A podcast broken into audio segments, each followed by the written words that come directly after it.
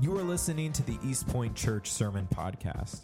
We're a church that exists to glorify God as a gospel community that is growing in faith and reaching the world. From wherever you are listening, we hope that you are encouraged and challenged by today's sermon.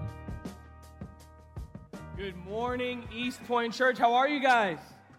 You guys doing well this Sunday? Go ahead and stand to your feet. We are here this morning because we, as followers of Jesus here in Easton, Maryland, we want to know what God is doing all over the world, right? And so this morning, friends, we're going to invite you as we worship through song, we're going to worship through some scripture, we're going to worship even through a discussion as we hear from some missionaries from the field. And as we sing, as we worship, I want you guys to ask the Lord, open my eyes, increase my perspective, help me to understand that what you're doing is not just here in Easton, but it's all over the world. And so I'm going to invite you guys to sing with me. We're going to sing to God. We're going to sing to Him who is able to do far more abundantly than all that we ask or think, according to the power at work within us. To Him be glory in the church and in Christ Jesus throughout all generations, forever and ever. And let the church say, Amen. Let's sing this morning. Good morning. My name is Jeremy, and uh, first of all, I want to say something, Sam. You're awesome. I just, I've been so encouraged by Sam, and uh, I've been to a lot of churches and a lot of places in my my life, and um, guy loves Jesus, legit. So thank you. Thanks for letting us be here. I've met some of you already. What a congregation! You guys are so sweet, and we, uh, the humidity was terrible yesterday. Um, I was sweating profusely for hours, and then hung out with some of you all. So if I was a little bit out of it, I'm sorry. No, I'm fine. But um, first service was incredible. So I have a lot of high hopes for you guys. So for singing, because a lot of times first service are like getting up and they're quiet. But uh, I think second service can do this, right? You, want, you guys want to worship this morning? Okay. Sure you're ready? All right, all right. Jesus, we love you. We give you all the glory, all the honor. Thank you for allowing us to be here together as a family. And God, it is such a privilege. In Jesus' name, amen. Oh, my words fall short. I've got nothing new. How could I express all my gratitude? I could sing these songs as I often do. Every song must end, and you never do. Come on. So I throw up my hands and praise you again and again. Cause all that I have is a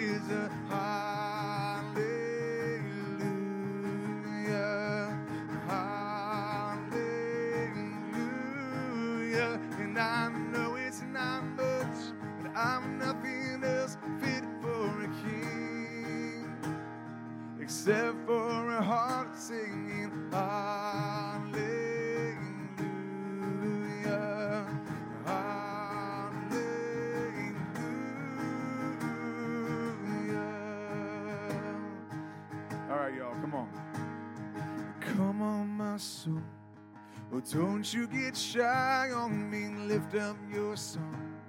Cause you got a lion inside of those lungs. So get up and praise the Lord. Come on, hey. And come on, my soul. Oh, don't you get shy on me. Lift up your song. Cause you got a lion inside of those lungs.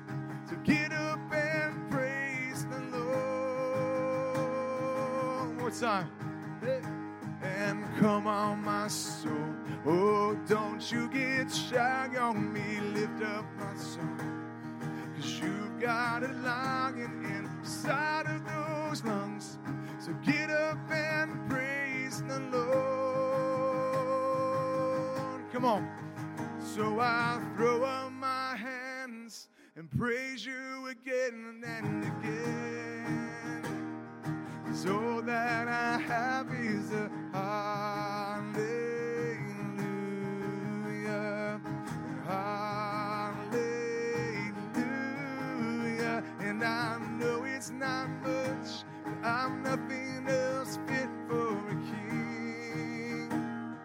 It's all the heart singing hallelujah.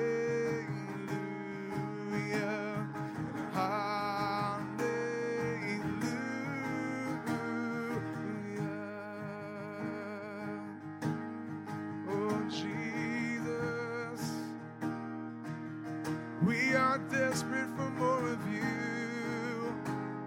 Oh, we are desperate for more of you.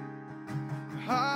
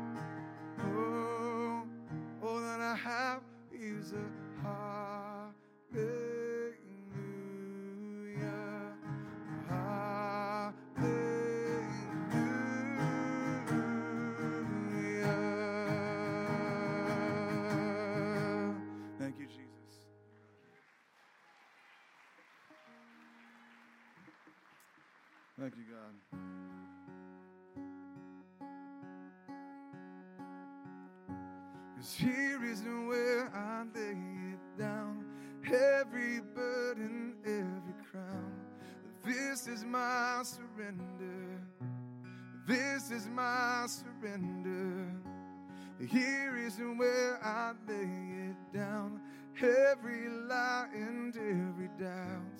This is my surrender. I will make room. Cause I will make room for you to do whatever you want to do whatever you want to. Oh, I will make room for you to do whatever you want to, do whatever you want to.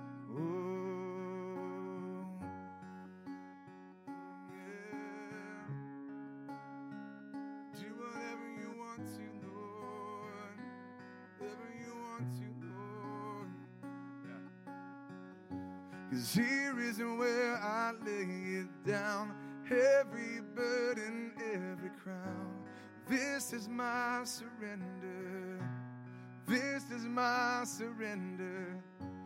Here is where I lay it down. Every lie and every doubt. This is my surrender. I'll make room. And I will make room for you to do whatever you want to. Do whatever you want to. I will make room for you to do whatever you want to. Do whatever you want to.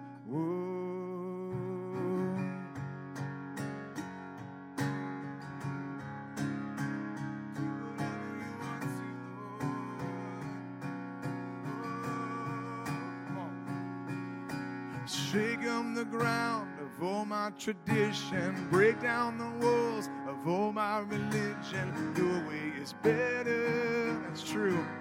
Your way is better. Shake up the ground of all my tradition. Break down the walls of all my religion. Your way is better. And your way is better. Oh, shake up the ground all my tradition. Break down the walls of all my religion. Your way is better. Jesus, your way is better. Oh, shake up the ground all my tradition. Break down the walls of all my religion. Your way is better. Oh, your way is better. And I will make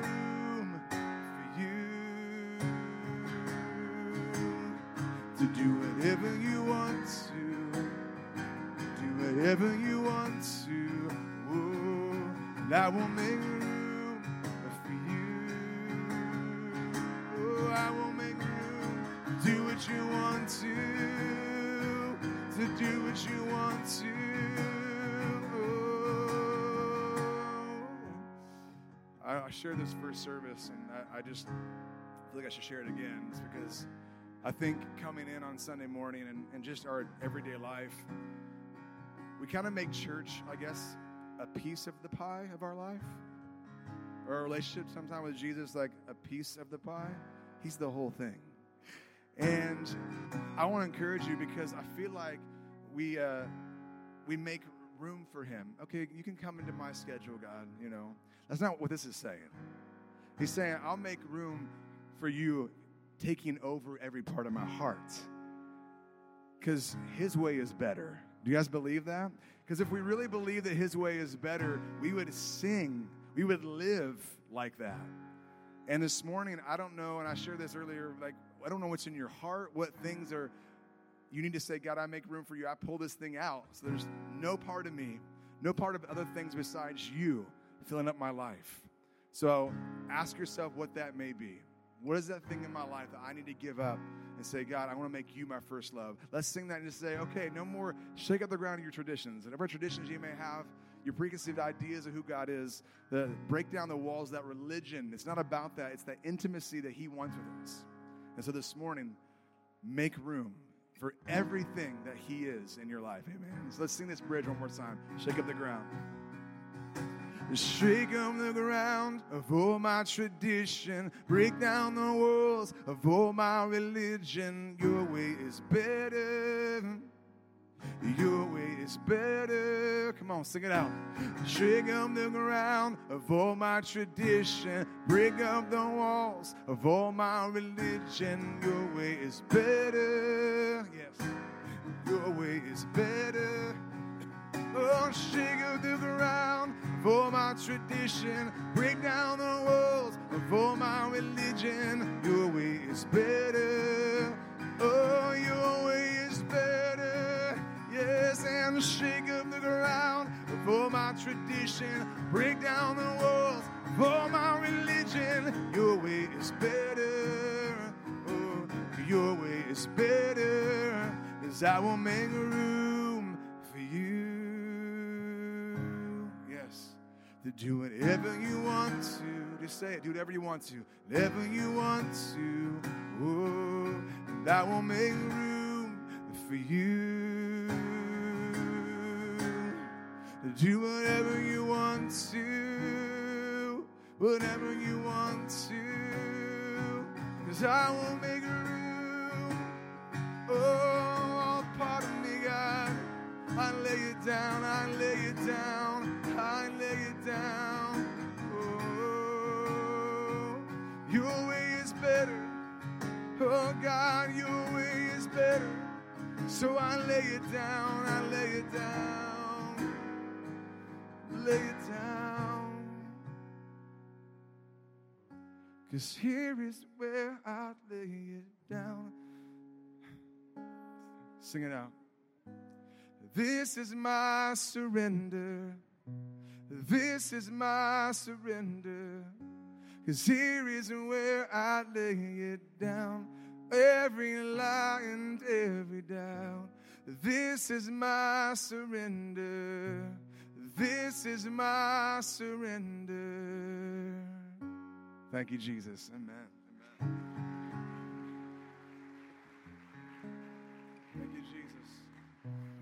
So, I'm going to share a little story just real quick with you guys. So, know, years ago, I went through a really crazy time and, and uh, like a faith shaking time. Um, I lost my first wife to cancer after a short battle, and we were really, really young. I was, you know, 23. I just had turned 23 years old. Uh, she had just turned 21. And I remember just the questions that I had, just the, the moment of saying, God, did you hear my prayers? And I believe that you were going to heal her. Why? And just all these things that you're going to have, those questions you're going to have during those hard times.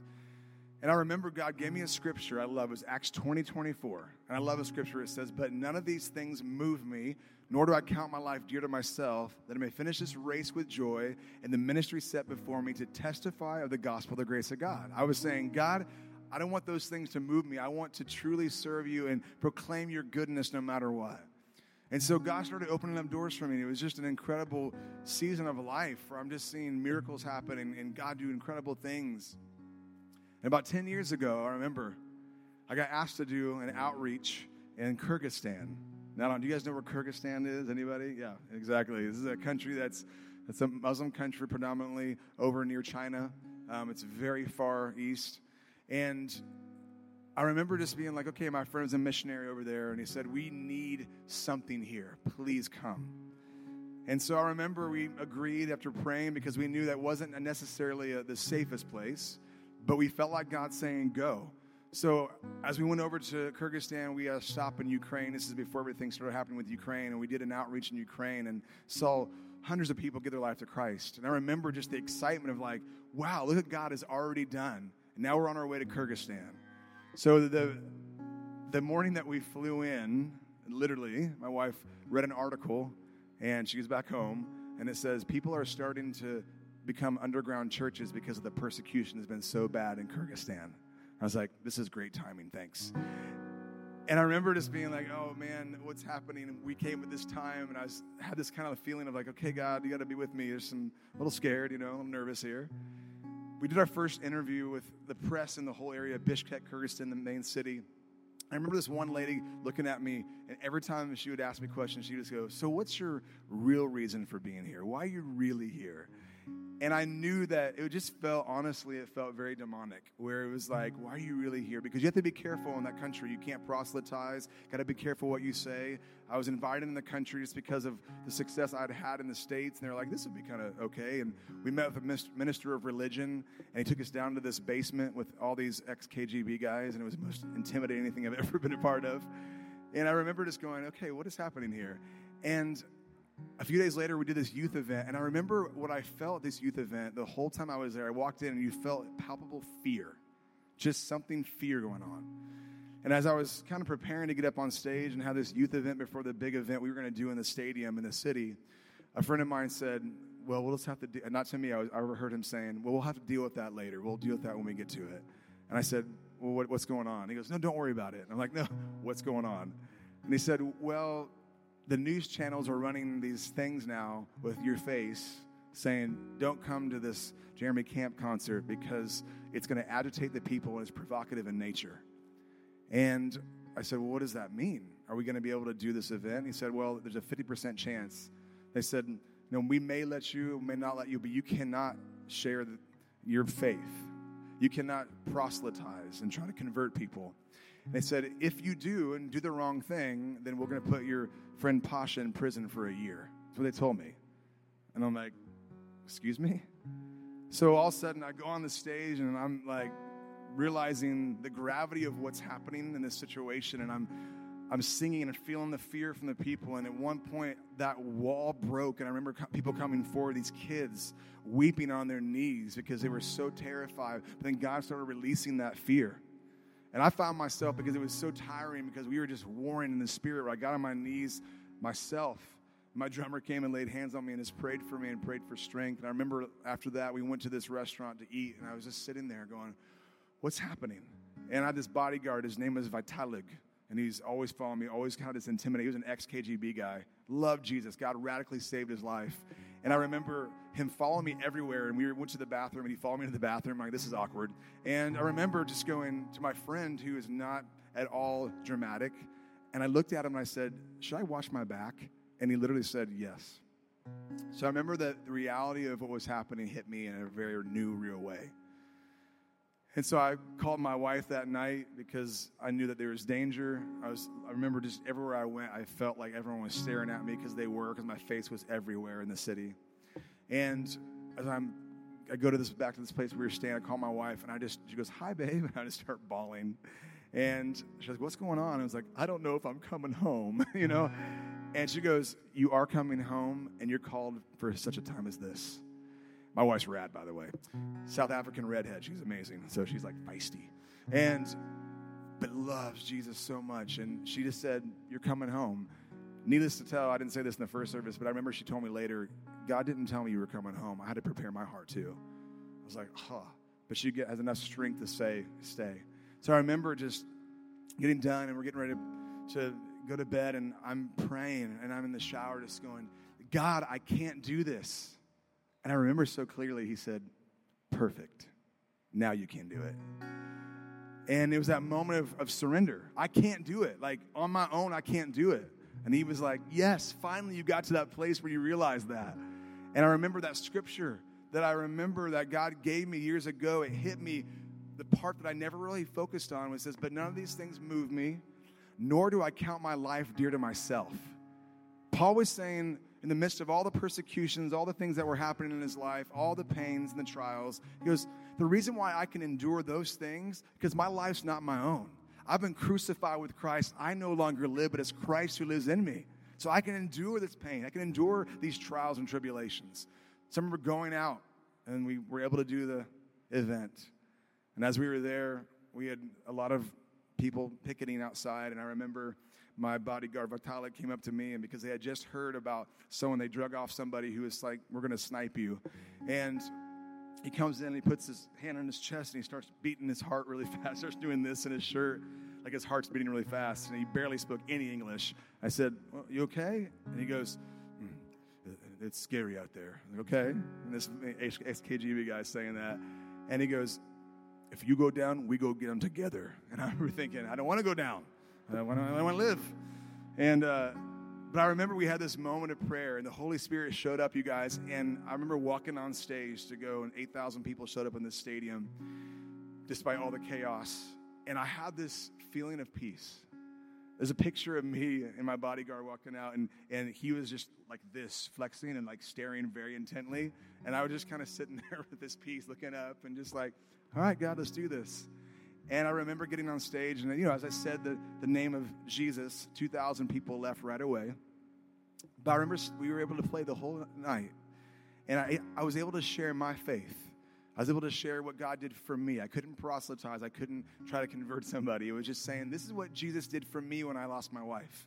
He was my everything. And we had to leave really quickly. We left that night in the middle of the night, literally, because they're like, You should probably leave.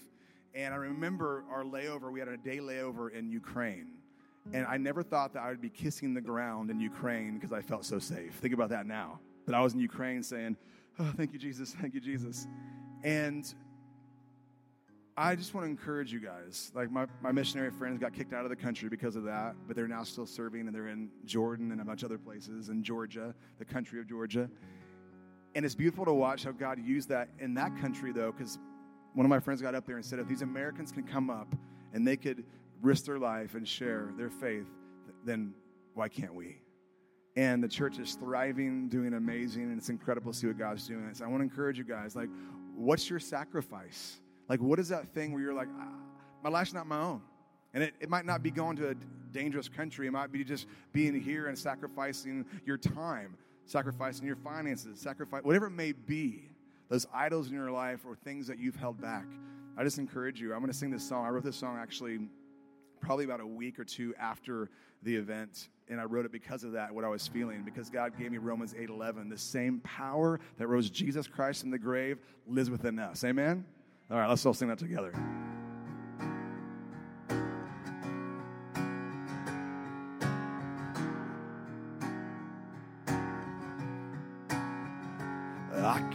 see the waters raging at my feet. I can feel the breath of those surrounding me. I can hear The sound of nations rising up. We will not be overtaken. We will not be overcome. I can walk down this dark and painful road. I can face every fear of the unknown. I can hear. Come on, sing it out. All God's children singing out. We will not be overtaken. We will not be overcome. Yeah. Same power. The same power that rose Jesus from the grave. The same power that commands the dead to wake lives in. Lives in us. Yeah. The same power that moves mountains when he speaks. The same power that can calm a raging sea lives in us. Lives in us. He lives in us. Lives in us. Yeah. We have that his promises are true in his strength. There is nothing we can't do. Yes, we know there are greater things in store. We will not be overtaken, we will not be overcome. The same power that rose Jesus from the grave. The same power that commands the dead to wake lives in us, lives in us. The same power that moves mountains when he speaks. The same power that can calm a raging sea lives in us, lives in us. He lives in us lives in us. Greater is He that is living in me. He's conquered our enemy. Yeah, thank you, Jesus. No power of darkness, no weapon prevails. We stand here in victory. Come on, sing that out. Yeah.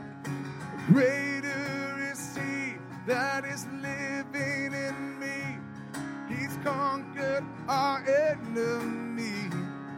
Oh, no power of darkness, no weapon prevails. We stand here in victory. Oh, in victory. Oh. Sing it out, come on. The same power that rose Jesus from the grave. The same power that commands the dead to wake lives in us. Lives in us. The same power that moves mountains when it speaks. The same power that can calm a raging sea lives in us lives in us. He lives in us. He lives in us.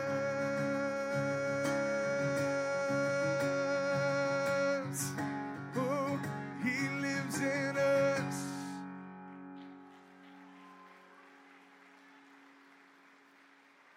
It's your breath in our lungs, so we Come on. It's your breath in our lungs. So we pour out our praise to you only. Oh, great are you, Lord. Yeah. Great are you, God. Thank you, Jesus. Yeah. Great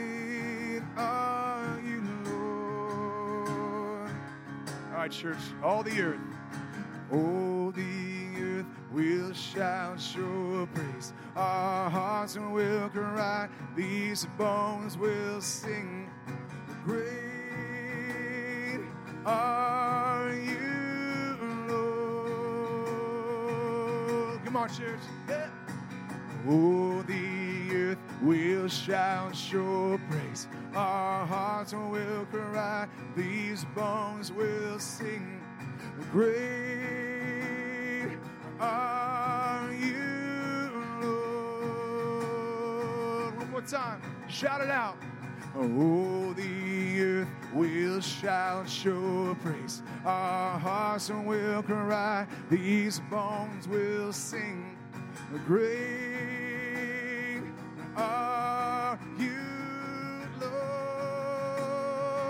your breath. Hey, it's your breath in our lungs.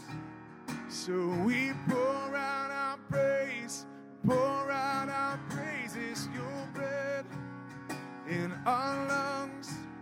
So we pour out our praise to you only.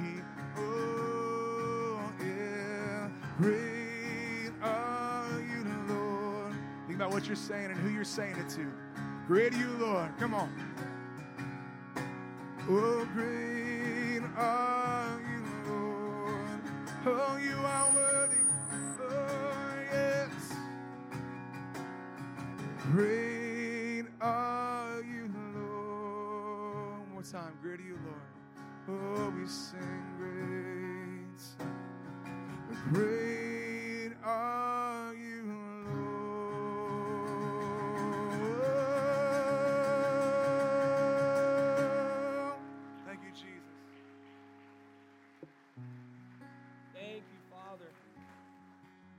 Just said, think about who you're singing that to.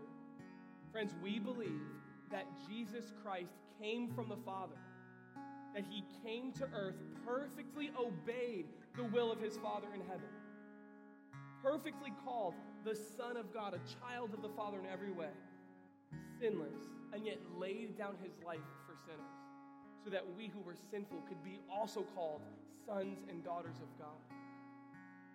Died. On the third day, he rose again, showed himself to be alive to over 500 witnesses, and then it says he was ascended to heaven, where he now sits at the right hand of the Father. He sits on the throne. He is the vice regent of the kingdom of God. He is God's chosen sovereign. And listen to what it says. Therefore, because of Jesus' humility, because of his perfect obedience, because he is the one true God, therefore God has highly exalted him and bestowed on him the name that is above every name, so that at the name of Jesus every knee should bow in heaven and on earth and under the earth, and every tongue confess that Jesus Christ is Lord to the glory of God the Father. We are moving toward a future where Jesus and his sovereignty and his majesty will be recognized by every single human being who has ever lived on the planet. Every knee will bow, every tongue will confess, some of them begrudgingly, and some of them too late. But for us, we say we, we're not waiting for eternity. We're not going to wait until our knee is bent. We willingly bend the knee. And so I want to sing that one more time. And as you sing, maybe even close your eyes and imagine that you're not just singing in a YMCA in Maryland, but you are part of the throng of billions of people who recognize the majesty of King Jesus. It's your breath in our lungs. So we pour out our praise, pour out our praise. It's your breath in our lungs.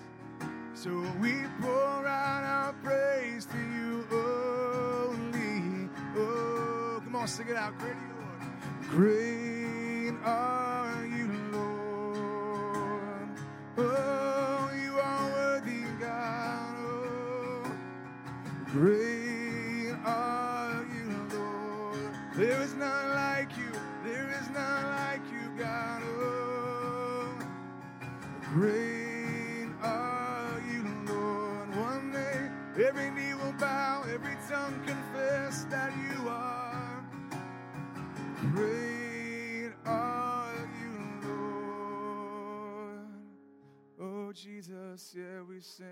more time. One more time. Come on. Great. Oh, come on. Oh, it's beautiful. Thank you, Jesus. Come on, one more time. Great are you, Lord. Thank you, Jesus. Yeah. Thank you, Jesus. Thank you, Father.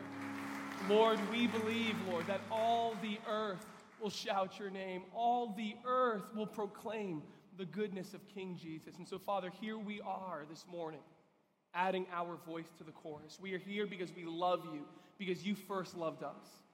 We are here, Lord, because we believe that your ways are better and we have surrendered our lives to following you and your ways. That, Lord, we are apprentices of your school of living, God. You, the designer, know best. And so here we are, God, to make much of you. And Lord, we pray. We pray, Father, that as a result of what happens today, that a result of, of the ministry of these men who have come to share with us, Lord, we pray that your fame would increase all over the world. Father, we pray that the glory of God would cover the earth as the waters cover the sea, Lord, which is completely. So, Lord, make much of your name. Open our eyes to behold it so that we can live for you with all that we are. We pray this in the precious name of Jesus. And all of God's people said, Amen. One more time. Let's praise the Lord. Thank you, God. You may be seated. You may be seated. Good morning. Welcome to East Point Church. If we have not had the privilege of meeting, my name is Sam, and I get to serve as the lead pastor here among our elders and pastoral staff. And uh, we love that you're here. All right, we love that you're here. And so, if this is your first time, maybe first or second, you're a guest, we would love to connect with you. Uh, this is not what we normally do. This is going to be a little bit of a special Sunday, but we would love to welcome you back and invite you to what we are doing here at East Point. And so, you can text us uh, if you have time after the gathering, you can stop by the, the Connect counter in the lobby. If you don't, just shoot us a text and say, hey, first time, or hello, or I'm new, whatever it is. And we would love to just respond to that message and connect some more. And so, welcome to East Point Church. Like I said, uh, a little bit of a special day. And so, I'm going to go ahead and just invite my friends up here. So, guys, why don't you come on up? Uh, and today, we are going to have a conversation. What God is doing in Easton, Maryland, the gospel is being proclaimed. Everywhere that the gospel is proclaimed, check this out. There's like this blast radius of transformation and, and people coming to know Jesus and people being reconciled to God. Just, and we get to see that every week here, right? Many of you who have been baptized and you're growing as disciples and you're growing in your faith, like that's happening here. But here's what we want you to understand today it's happening all over the world. The gospel works in Easton, Maryland. The gospel works in Portland, Oregon. The gospel works in Uganda. The gospel works in India and Pakistan. And we get to hear a little bit about that. So, why don't you guys help me in welcoming our friends this morning?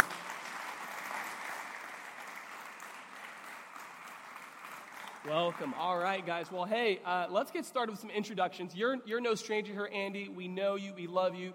But I'd love to just go down the line, introduce yourselves, maybe a brief history of your ministry experience, and then how that's culminated in what you do now at a Jesus mission. Yeah, well, it is amazing to be back with you guys. This is my third time here at East Point, but I, there's literally so many new faces even from the last, I think it was six months ago that I was here. So it's cool to see God moving here. I'm Andy. I'm one of the leaders of a Jesus mission, uh, one of the guys who helped start it in the very beginning because of my ministry experience was I was in a touring rock band that was helping share the gospel around the globe and we were seeing the need for missionary care and and we wanted to help meet that need because we had eyes on it. And so that's why a Jesus Mission even began. Yeah, my name is Pierce. Um, I helped start a Jesus Mission with Andy. I'm one of the leaders of a Jesus Mission. My ministry experience really kind of starts with a Jesus Mission. I was just helping serve at a youth group with my wife, and the Lord kind of spoke really clearly to us. We had a six month old at the time, said, Quit your jobs, start serving the church. And so we left, and we thought it'd be two weeks, but hey, it's nice to see you guys in Maryland 10 years later. Hey, my name is James Mead um, from a band called Kutless, a Christian rock band. Uh, been all around the world and shared the gospel and gotten to sing songs about Jesus. And I got to know Andy about 10 years ago. Um, well, probably just slightly after they started a Jesus mission, actually. And we had just gone to Ukraine for the first time and had this really remarkable experience where I just saw the gospel liberating hundreds of thousands of people all across Ukraine. We played in 17 or 18 different cities all around the country. Uh, it was just a really remarkable, impactful experience to me. So I came home and I was just chattering to everybody about, oh man, Ukraine, this happened, this happened, we went here. And uh, some friends hooked us up, and we had this mutual love for missionaries overseas and seeing churches have um, a healthy and robust discipleship program and seeing the work of the Holy Spirit unchained in, in places like Ukraine. Uh, so we became friends, and um, all these years later, uh, I decided it was time to join the squad. So I'm also one of the leaders at Jesus Mission, and it's nice to be here. Nice to see all of you. Not you. nice to have you, James. Nice to have you. Yeah. I've known James for 20 years, so he, he can do that. We went on our first radio tour ever We together did. in a van. High five. Yes. What was that? That Well, you're, you're backwards to me. That's true. Good point. You're so Um, backwards. So, so I've known James for 20 years, and uh, I've I've been playing music for 21 years, and um, been privileged just to be able to do this. It, it seriously, I feel like um, after 21 years, I'm more thankful. Uh, and have more gratitude than ever before, and I actually feel like that I'm more excited about what's happening than ever before. And it's not like it's waning in my heart. I have a passion for this more than anything else. And uh, quick story: so I started this ministry, Speaking Louder Ministries, years ago, and one of the events we did was Kyrgyzstan that I shared about. We've been to Uganda, been to Ukraine as well, India. We've been doing these outreaches, global outreaches, and kind of like what they used to do um, with Jesus, or before kind of Jesus' mission in a sense. I mean, and so I remember a conversation that I had with Andy. I met him one time, and I was, you know, we're he came down and led worship every Sunday in San Diego, where our church is. And I remember just talking to him every Sunday after church. He'd come over, we'd, we'd just chat. I mean, we'd watch football, we'd laugh, we'd tell stories uh, about what God was doing. And he would talk about Jesus' mission, I would talk about speaking louder. And our hearts were exactly the same. We had hearts for missions. My, my wife's from South Africa, and she's always had a heart for missions. And so we just have always had that in us. And so for 10 years, I've been going overseas and doing mission work. We support missionaries all over. So it just kind of was like, this is what kind of we do. And I remember at one point we were talking, and I go, man, I just feel like I'm at an interesting point in speaking louder. I just want to take the next step and what God's doing, and I just I don't know what to do. And I said, but what we need is, and I I just looked at Andy and said, is you. That's what we need. And all of a sudden became this conversation that if you know it, we took a while to really say how are we going to actually in a sense merge together and i'm one of the leaders now at jesus mission i'm on the board one of the leaders in jesus mission and god just has worked it out beautifully because we realize that we're better together and we can do more things for the kingdom if we work together and so now, you know, my kind of arm of it, even though I do everything with Jesus' mission, I'm a part of everything, decisions, and I know what's happening. But my kind of my boots on the ground, and that's what I think that's what you even said. I loved how you said that. My boots on the ground is the outreach part, where we do these outreaches all around the world. We went to Uganda recently and had 30,000 people, and 1,000 people responded to the gospel. And but we also do mercy projects as well. So we have projects we do. We built a hospital in Entebbe. Um, we did. Uh, we've built a whole village in India. Um, so we just really felt like that this would be so much better if we worked together and said, Holy Spirit, what do you want to do? God, what do you want to do uh, in and through us? And we're just four guys that are trying to figure it out. We love Jesus so much, we have such a heart for the nations and such a heart for the gospel. What we do together is the gospel of Jesus Christ, and we're trying to fulfill that great commission. And so I'm thankful to be a part of this. And so get, he's being modest. They're trying to figure it out. They have figured out quite a bit, and which is why they're here. And so music, you guys share music, passion for that. That's a lot of your your past have been intertwined through music, but it's culminated in this heart for missions, and it's being expressed with Jesus' mission. So tell, what is a Jesus mission?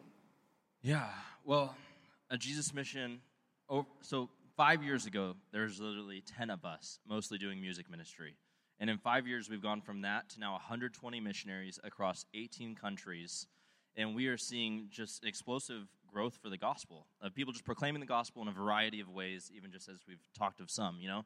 So, a Jesus mission is essentially a Christian missionary sending organization. Our goal is to provide missionary care for people to help with some of the things that are necessary tools and resources to equip people to go and to fight against missionary attrition, which essentially just means we want to keep people on the field.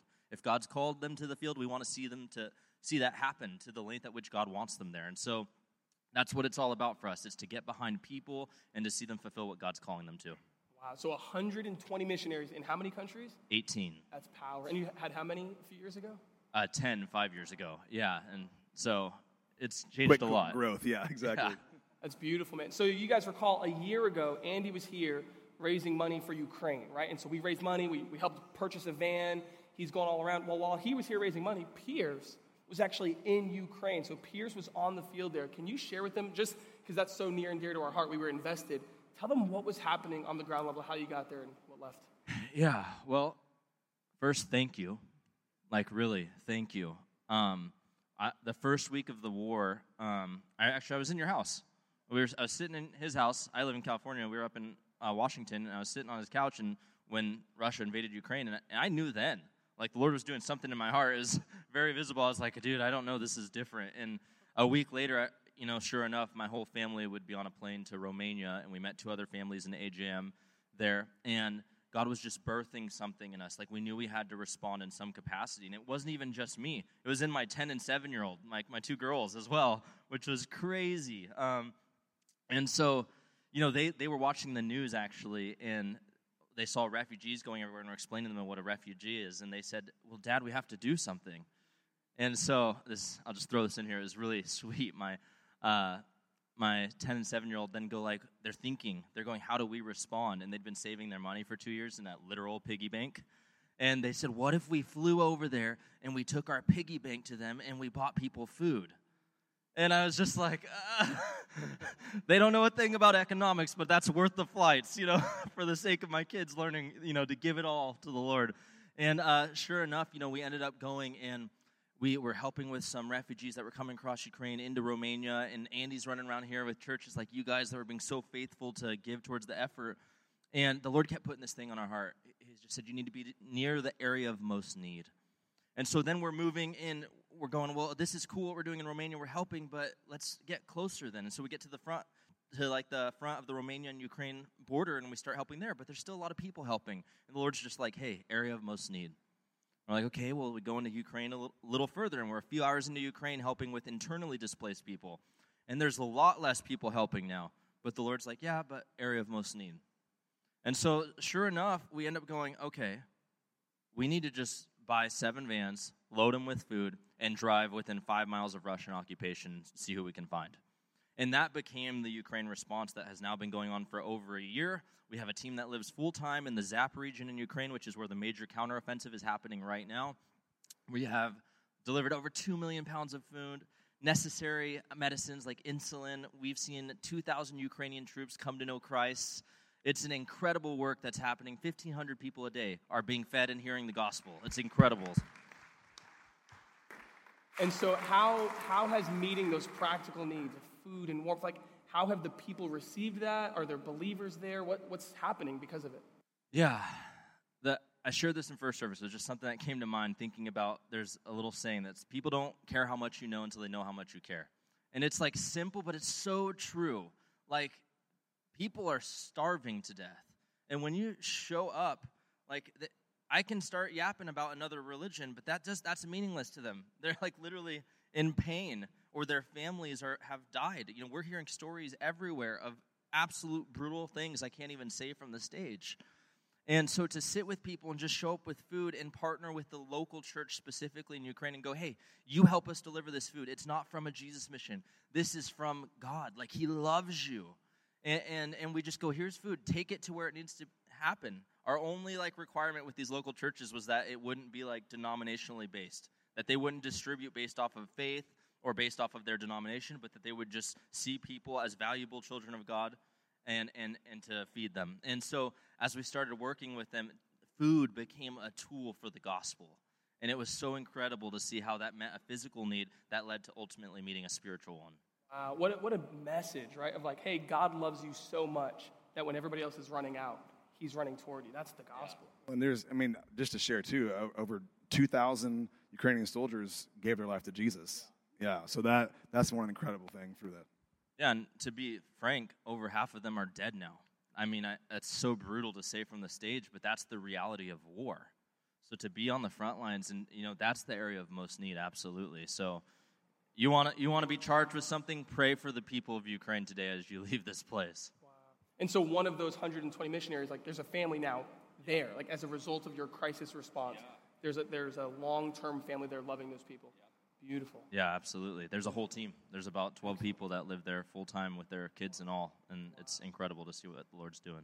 So we're in Ukraine. We, have heard about that. Let's talk about India, Jeremy. Talk about kind of the, the, outreach and the mercy ministry that you've done there. Yeah. So when we went a few years ago, um, I remember we, you know, in, in India, it's everywhere that we go. Understand that you have to understand the culture.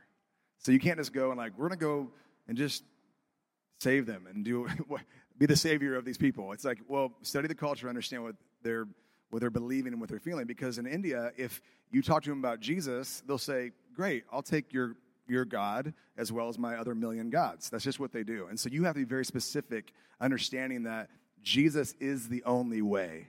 He's the truth and the life. No man comes to the Father except through him. And so it's very much that understanding the culture. And so we went over there. We did an outreach. Um, 16,000 people came. 4,000 people responded to the gospel, which was incredible.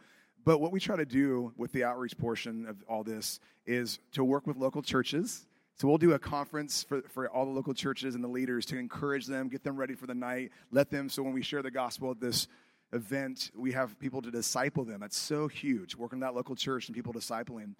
And then what we try to do is do a project. And I remember we, uh, at one point, went to a leper colony. There's lepers that are still uh, alive. Um, it's very sad because you actually can cure leprosy, but there's a caste system in India to where if you have leprosy, then you deserve it, they think. And so they cast them away. They're the lowest of the low. And we had an opportunity because one of our friends worked there and said, Hey, we need a well. So we built a well. Hey, this lady needs a home. We built a home. Hey, do you want to come? My flesh was like, Am I going to get leprosy? Seriously. And I go, Well, what do we do? when we walk around, and this is a reality. And I said, How do you, you know, he goes, Well, just use hand sanitizer. Are you kidding me? had a lot of hand sanitizer, I'll tell you that. But I remember just going, I don't understand. They're like, well, it's even if something happens, it's, it's curable. So I remember walking around, and this is part of the, the long lasting thing that I love about what we do is these projects as well as evangelize. And we were walking around and visiting the lady who built the home, sold the well, and I saw this lady carrying a baby, and the baby didn't seem like it was just sleeping. It seemed, seemed like something was wrong. And I remember asking a translator, what's wrong with the baby? I said, the mom was driving a moped, and it flipped over and the baby smacked its head on the concrete and is unconscious and not responding.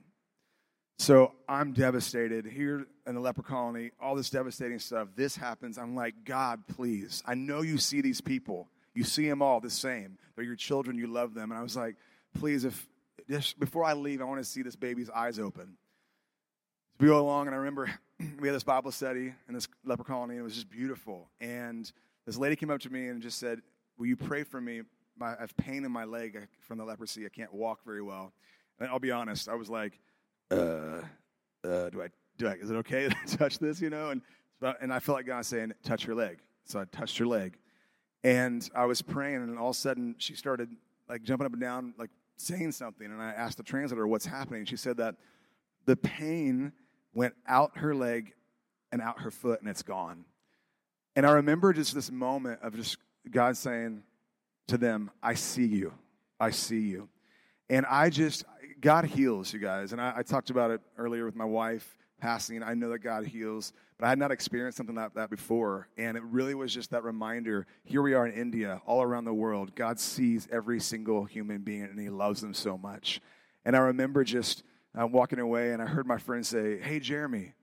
And I look over and the baby's staring at me in the face. And it was that moment of just going, once again, I'm here. I see you.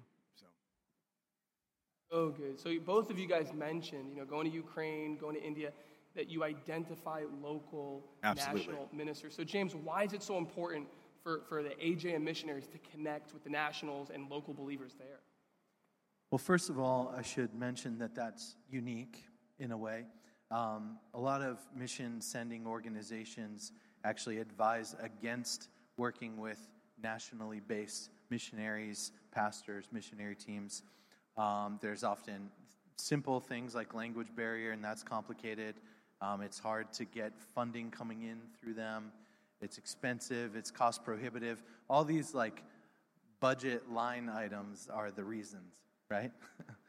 but God has created a beautiful world, a diverse people all around the world that love him and reflect him, are his image bearers, and they have such a beautiful connection to their own culture. Um, I guess tongue in cheek, it's sort of in their DNA. Like they understand best how to reach out to uh, a leper colony and the caste system and what that must feel like to those people and what the prejudices of the other people within the society is like. They understand these things in a different way than we do. Um, we, of course, want to come and assist and uh, lend our resources and our expertise and funding and, and help identify what projects they're doing need help.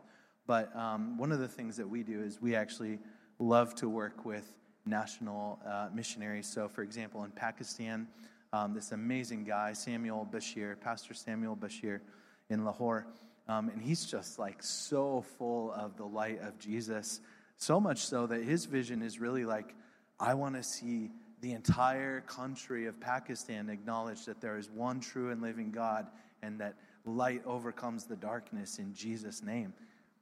These are incredible people. Why would we want to put them in a stable in the back? You know what I mean? So, like, uh, they're incredible people. We feel honored to come alongside of them. And really, it's, it's one of those things It's like, it's the beauty of seeing the united body of Christ. I think one of the next movements in the spiritual awakening, hopefully of our country, but certainly among around the world, is going to be the unity of the church.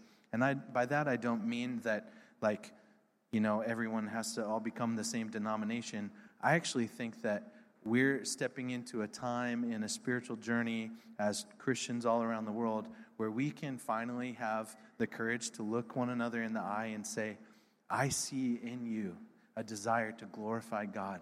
And I know that you see that in me too. So let's link arms together and make an advance on this city, our city, Easton, in Portland, Oregon, in Lahore, Pakistan. Let's make an advance for the kingdom of God together. It's like what Jeremy was saying. We just realized that we're better together. The plurality of leadership, it's better together. We have accountability, we have the, the diversity of different kinds of creativity. And honestly, when we go to places like Pakistan, it's not the American way that's going to fix their solution. It's the way the truth, and the life, Jesus Christ. And they know him. We just need to equip them to be gospel proclaimers, you know? And they're doing it. And they're asking for help, which is great too. So we're just saying yes. That's what we do. We say yes. we, uh, we, you know, the illustration I used earlier, the blast radius of the gospel. Like, that's what's happening all over the world. So these 120 missionaries, they're going, they're proclaiming the gospel. Five years ago, there was only 10. That's a lot of growth. What is it about a Jesus mission? What is it about your strategy and your infrastructure and your system that is appealing for people in the pew who feel called to go? Why are they partnering up with you guys? Yeah. So, I'll give you an example if you were to sit with my 10 and 7 year old girls right now, and, and if you asked them to pray with you, I promise you they would pray two things first. They would pray for wisdom from God, and they would pray that God would help them to see the kingdom of heaven today. In a very simplistic way, I think that's what we want to help equip people to do. We want to equip them to see, you know, find God's wisdom and how do they see the kingdom of heaven. We want to do it in a very simple way. A lot of missions is very uh, there's just a lot of processes that we've made things overcomplicated with systems and different things. And sometimes God just says, go. You know, and like, what do you do? Like, if it's like, I don't have the training or I didn't get finish my degree, sometimes God says, drop out of college. You know, it, it denies that conventional wisdom sometimes. And so we're just trying to equip people and to care for them. And that is such an important part of the journey. And so maybe, Andy, you could speak to the care component of that. Yeah, I think part of the reason we're seeing the unity come together like this is missionaries caring for missionaries is actually a really powerful missionary care tool because they they know each other's context. take out the like local where they live in the world context. When you go as, as a missionary to another part of the world, even if you live in Lahore, Pakistan, there's 12 million people. That city, it's like you live on an island.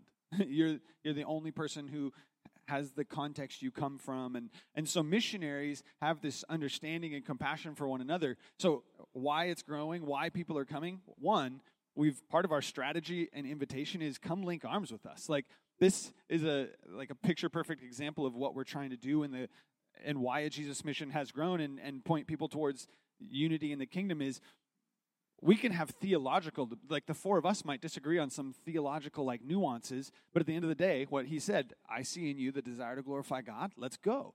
So that invitation to the church as a whole and to national missionaries that we support like samuel or joseph in uganda or zeddy and robert and all of the people doing the entebbe uh, uganda clinic like the the invitation to partner is just an invitation to understand the gospel deeper together and disciple one another and push each other forward. That strangely is kind of a unique thing in the in the the church. Uh, we get in our positions and like what we see in the world a really unique perspective and it's way more common. The church is divided. We're more known for being so segmented and divided and, and argumentative over things that at the end of the day don't matter. Do you think in Ukraine, any Christian is going, hmm, let's talk about women in leadership or tongues or, you know, just pick a thing that the church decides to draw lines around? In Ukraine, they're going, you love Jesus, I love Jesus, those people are starving, let's go. That's the invitation is let's focus on the centrality of the gospel. We call it a Jesus mission because that's it's the mission of Jesus. We're not trying to reinvent the wheel. You'll hear us tell all these stories. Again, you go, well, what are you, that's a lot of things. Why are your fingers are in so many things? That's because we back the people that God's called to live out the mission of Jesus, and we go, let's do that together. And in doing that, inviting local churches, inviting people called to missions. I've, last night even, we had some conversations with people from here who were like, I have a heart for missions. I just don't know what the next step is. We go, just get in the bus that's what our van, our bands would always just say to anybody. We're like, just get in the bus. Come on, let's see what, like, see what the, see what it's like. That invitation is an example to the world that we believe the things we say from the stage about the gospel. To that, can I add a thought to that? Um, Andy pointed out that you know division in the church is so prevalent. Um, I hope we all agree on this, but that's weird. that's weird. We're called the body of Christ, and He is the head, He's the leader. It's weird to see a divided body. It's like a person who would walk like a marionette. Like, that's weird. Like, um, you know what I mean? Like, when, you know, we're all musicians, so I'll throw out like a music example. Like, when you see a great drummer, they're a great drummer because they are coordinated between their hands and their feet, and they're, they're going to town on those drums, and you're like, that is amazing, right? That's what we're supposed to be like as the body of Christ, coordinated, all things working together. You know, you might not, like, this hand might be keeping time and this hand's like establishing the beat, but like, so there's different parts, but it's all the same drum beat happening.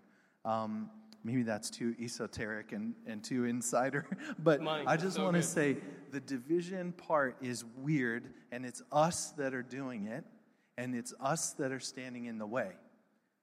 The only reason there's still division is because we accept it. That's it. We can stop being divided as a Christian people. We can be a united body of believers. We really want to keep seeing that happen, and it's so inspirational in all the examples we get to go see up close, see all these people do this.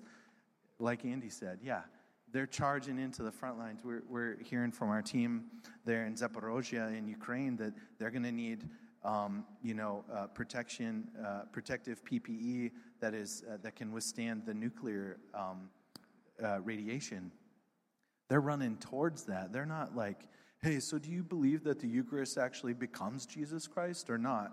Because like, I'm not going to run that way with you if you don't. You know, like that doesn't happen. you know, it's the division part is just weird. Let's just stop. That's it. Yeah. Let's just stop. I think one of my favorite things about a Jesus mission is that the 120 people you have out there, it's not a cookie cutter. It's not like they say, here's our strategy, just mass produce. Like, they have empowered these people who feel called to find their own unique strategy and voice and gifting. And so I'm going to ask you guys to maybe share a few examples of how the, the creativity of your missionaries is being displayed, the, the diverse initiatives, whether it's coffee or music or you know, even Pierce, at some point, I want to hear you share the story about the guy who pointed to that line of 150 people. He's like, you see them, so go for it.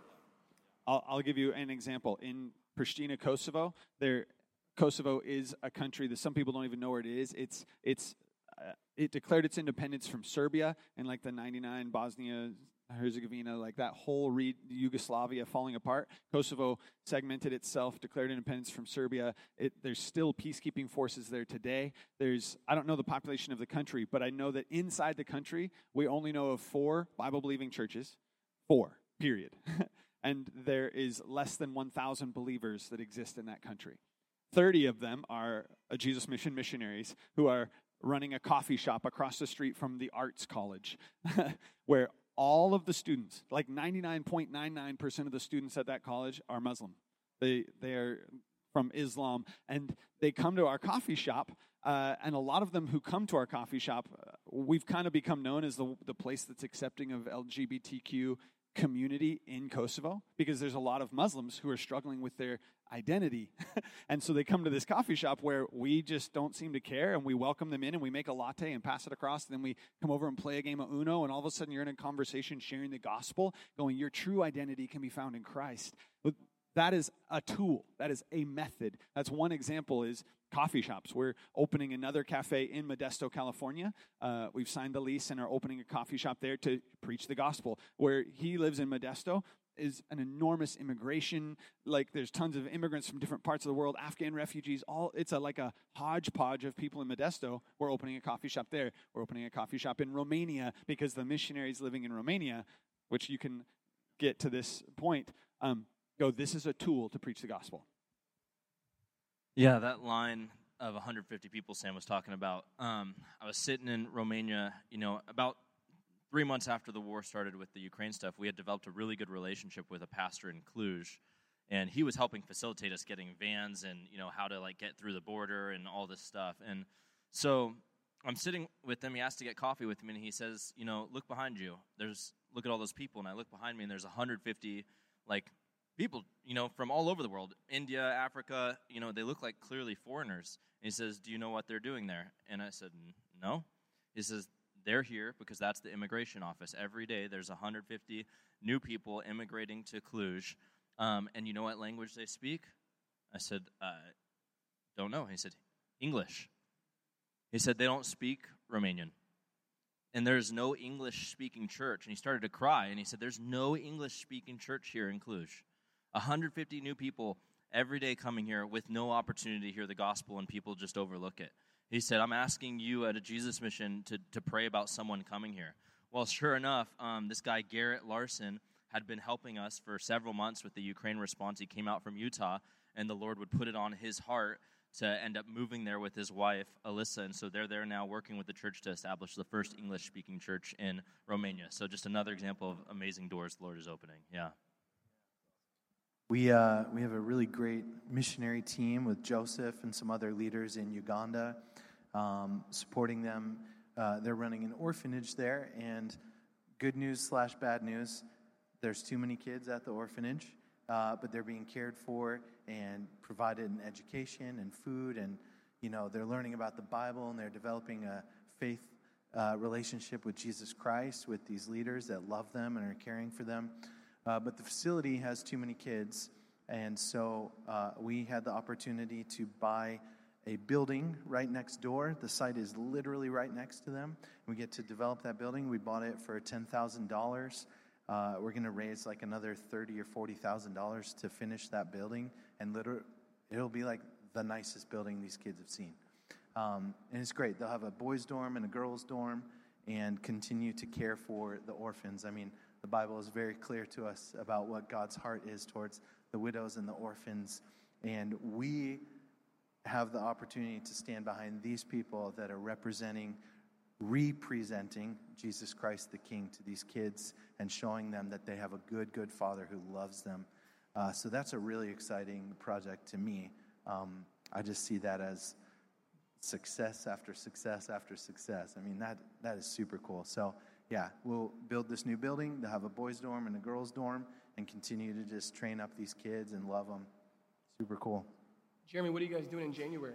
So in January, we're actually going back to India. You know, one of the things that we've realized is when you actually care for the people in the country, the country will let you back in. Um, they've kicked out a lot of people in India. Um, Compassion was an organization that cared for orphans. They kicked them out because of the gospel. And uh, that's more in northern India, but southern India is still a little bit open. And so we've been asked to come back again because they're like, what happened last time was so amazing, and thank you for taking care of our people.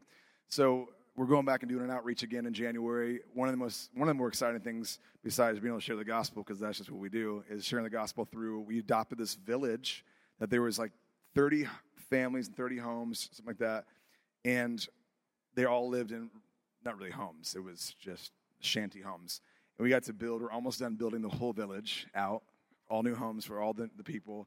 Next is doing a community center for them so they can have something to kind of go together as as a community. Um, so I'll be able to see that, and then we're going to adopt another village and just keep doing that, and just keep pouring out and be in the hands and feet of Jesus. And so that's exciting for me. Um, but all this is exciting, and I, you know, I said this earlier. I'm going to say it again because I, I think it's so. Because I felt like this, the first service I was supposed to say it, so I'll say it again. But you know, a lot of you probably, some of you guys may, may not at all, um, go, wait. So what do you guys do again? like, there's all these different things you do. do you, are you a mission sending organization? Are you a, you know, freeing slaves from Pakistan, helping people feed people in Ukraine, or you uh, Ukani orphanage, India? Is that yes? We are, and just say yes. And honestly, the thing that I will tell you though is God has opened doors. We don't just go, let's just do that. That sounds great. We are led by the Holy Spirit, and we ask God for wisdom, and we ask God to say, God, what do you want us to put our hands to the plow at? And that's when true fruit will happen. And I feel like that's what we do. We're, that's why even being together is so great because we can keep each other accountable. We can talk through things. We can pray through things, and it's beautiful. And so, but the whole purpose behind it is to equip the found and find the lost. And that's what we do. So whether we do it through this or this or what we've all talked about, we're equipping the found and finding the lost. And that's the gospel. And so we're trying to do the best we can with the gospel. So. I love it. I love it. Guys, if you look all the way from Bible times even to now, the most significant, impactful endeavors in the kingdom are multi, or, or, there's a plurality of leadership, right? Solo endeavors can't even hold a candle next to a united front. And so I just want you to even see, like, not just what they're saying, but the, the example that they're bringing to us. This is how you make a difference in the kingdom. You link arms, you partner. You, they're not united in spite of their diversity. They're united by their diversity, right? Like the thing that makes them the most useful is that they're different, you know? And so I just, I love getting to know the, the dream team. And you've been telling me about your friends for over a year now. And so thank you. I thought they were imaginary. Turns out they're real friends. He has imaginary friends Yeah, too. just to be clear. It's okay. Absolutely. I haven't met them yet. I kind of feel like I'm the left out here. Everyone has a beard except for me. Is that part of like the next step I have to take? Mine's from Amazon. it's a clip on. Kinda you, looks can, like- you can order it Yeah, that's good. yourself. To be, to be labeled as having a beard in the presence of these men is a great honor. So thank you for that. Uh, so Well, let's just look at the, their arms and compare my This is arms too to much theirs. beard It's going to be a whole different Get back game. on track. we digress. We digress. So, hey, so obviously you guys are here. We, we know that you guys are doing things in Ukraine. And I mean, we, we're heard about the slaves being freed from Pakistan. We have India. And just there's so much going on that we could talk all day. But can, as, as we kind of land the plane here, can you kind of bring it to a head? What is it? What, what's the, the big, hairy, audacious goal? What are you focusing on this year? What do you have your sights set on for the next 12 months? Yeah, well, we're realizing, like I said, five years ago, 10 people. Like, it was a very different ball game with 10 people. For lack of a better word, we could just be like hippies and kind of go do our thing and, like, God will show up, dude, it's so cool. And, like, yes, that's true, but when you grow, there's, like, necessary infrastructure. Like, you, you have to learn to, like, oh, we need someone for donor support. Weird. Like, oh, we need people for legal purposes to, you know, how do you send like payments to we're, we're sending money all the time to pakistan the number one exporter of terrorism in the world. Like that's that's something that you have to be a little careful of. And so you there's things that you just learn as you go. You're like yeah we got to be a little more formal. We're moving more money and things are happening and the needs are more than ever. Like with pakistan and uganda and ukraine we spent $700000 last year just on ukraine. Just on Ukraine, 100% of it going straight to food, straight to people, gospel declarative works, equipping the church. I mean, it's it costs money to see this stuff happen. And so we're realizing like in this season we need to devote time, like our role needs to be to tell stories and to go find the church that God is just equipped with resources to help with that. And so this is our prayer. And you, not everybody can give, but you can all join us in prayer. We need to raise $1.5 million through this, this t- few months of running to churches and trying to, uh, to just to do what God's placed in, in our lives. And so that is our prayer. We're also trying to find $20,000 a month of recurring giving to help with just the consistent bills so we know what we're operating at. We know like we can take on these you know, care for these orphans, we can free this many slaves, and what, what just the process and operations so we can be wise in our commitments. And so just join us in prayer for that, please. It's a huge endeavor to us. It's a very different season of a Jesus mission, but we've never had more confidence in what the Lord is doing. Absolutely, absolutely. We, um, we, we're familiar with that here at East Point, right? Where it's like a growing vine needs infrastructure. It's called a trellis. And so what these guys are doing and what, and what they're track records show is that they are so lean, so nimble, so just frugal. And so even as they're like, oh, this feels awkward, we need more, we need more infrastructure, it's like, dude, we trust you, you know? And so the, the infrastructure that they're building that, to hold up the work, um, I think it's going to be really, really good. And so here's my last question, and it's for you guys. It's like, what are we going to do about this? Hands. No, I'm just kidding. Like, what, what are we going to do, right? When we're presented with the, the perspective globally that God is on the move. You can't just sit, you know, and be noted. Good luck, right? We're, like you're either going to go or you're going to send, right? And so we know that the Lord has called us here to go to Easton, Maryland, right? To the shore. We are from the shore for the shore. Like this is our mission field. Like this is our Jerusalem that God has planted us in. But we know that we don't just want to grow in faith, we want to reach the world. And friends, what better way to reach the world than to equip and to fund and to bless the men who are literally out there reaching the world? I, I said this earlier that I'm a chess player, so this metaphor came to mind, but Talbot County, Caroline County, Dorchester, Queen Anne's, like we are like one square on the chessboard. We live in E4, F2, right? H7. And yet, these guys, as the Lord is the grand sovereign chess player moving all the pieces, these guys get to have an aerial view of the board, and that's how they're gifted. It's to move the pieces around the board. And so here's the call to action. This is what we're going to do, all right? We have created a fund. If you open up your app, we have the Church Center app. That's the way that we give here at East Point Church. And so in there, we have our general tithes and offerings. Like that is our, our, our primary way that we fund the mission here on the Eastern Shore, right? But here's what we've done we've created another fund called Global Missions Dash AJM.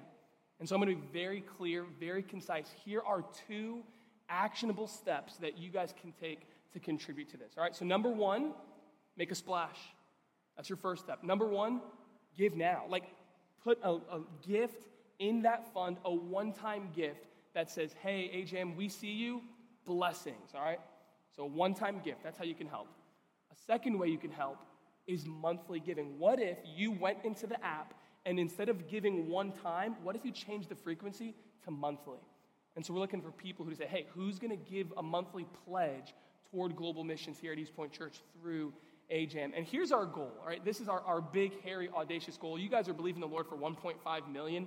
Like that faith is inspiring. And here's what we say What if between our, our one time gifts and between our monthly pledges, like what if we said we're going to contribute 100,000 of that 1.5 million? That sound good to you guys? $100,000 that we're going to believe the Lord for. And let's see what happens, right? Like in the Bible, the, the church of Macedonia, they were begging for the privilege of contributing to the needs of the saints. They were begging, and Paul was like, ah, we probably won't take an offering. I know you guys are struggling. I know you're broke. I know things are tight. Ah, we'll probably skip you. And they go, don't you dare skip us. Don't you dare take our opportunity. We want to give. And it says they gave from cheerful hearts, they gave out of their poverty, they gave generously. And so we at East Point Church, we say, hey, count us in, man. Count us in. We want to be a part of that. And so you guys, again, you can go and find those funds. If you go to the Church Center app, just say give and you can choose the fund. Uh, you, can, uh, you can grab cash in an envelope and just write on that envelope global missions. We'll make sure that gets there. You could also go to our website, right? Uh, epeaston.com forward slash give and select global missions, a Jesus mission from the drop down menu. And so if you have any questions, as always, email us, text us, stop by the counter in the lobby. Um, but we just consider it such a privilege. Can we just thank them one more time? Thank you so much. You guys are awesome, man. The Bible, the Bible says, listen, listen to what the scripture says. Philippians chapter 2. It says this as, as uh, traveling missionaries came to their community. It says, So receive him in the Lord with all joy and honor such men, for he nearly died for the work of Christ, risking his life to complete what was lacking in your service to me. He nearly died for the work of Christ. Honor him. He nearly died going into a bomb riddled Ukraine. Honor him. He went into a leper colony. A leper colony. Honor him. They are going to the front lines. Honor them. And so I'm going to invite you guys to honor them. Let's stand and we're going to pray. We're going to pray that the Lord not only gives them provision, but that He gives them vision and creativity for the work. So why don't you guys just extend your hand, pray with me this morning. Lord, we love you, Father. Lord, we just love that you are at work in the world. And sometimes, Lord, we become so focused and so concentrated on our own work here, and, and you have removed the blinders this morning. God, you are at work in the world. This is your mission that you started before the foundations of the earth. You are reconciling people who are far from you to yourself. You are bringing people from all different backgrounds and all different baggages, and you're bringing us, Lord, into the family of God. We don't deserve this, and yet you have found us who were lost. And so now here we are, Lord, remembering, recalling, bringing to mind just how lost we were, and we're saying, Here we are, send us. We want to reach the lost too, God, not because we're better, but because we once were like that. Amazing grace, how sweet the sound that saved a wretch like us. And so here we are, God. We pray uh, for, for vision and creativity for these men, Lord, as they, as they have to think creatively about how to structure things. And as things scale, Lord, they need administrators, they need organizers, they need creative solutions to unique problems, Lord. So would you bless them as they work on these kingdom impacting issues, Lord? And then, Father, we also ask you for provision. Lord, they, they, they have said, yeah, Lord, we, we need 1.5 million to fund all of the projects, to fund all of the infrastructure. I pray that you would blow their minds with how much more you give them, God. I pray that they'll be back a year from now letting us know about their new goal of $5 million and $10 million. Lord, may they just learn to dream, Father, according to kingdom size principles. And so, Lord, I pray that every ounce of energy and emotion and, and even money that they have poured out, Lord, to make this trip, Father, to East Point Church, would you pour it back into them, Lord? Bless them. Pray for their, their wives and their families who are, who are extending and sacrificing their time so that their husbands could be here. Bless them, Lord. We're mindful of them. Uh, be with them and give them traveling, uh, uh, traveling mercies, Lord, as they travel back safely this afternoon. We love you, God. We praise you. You are so good. In Jesus' name. Amen. Amen. One more time, let's welcome these guys. Thank them.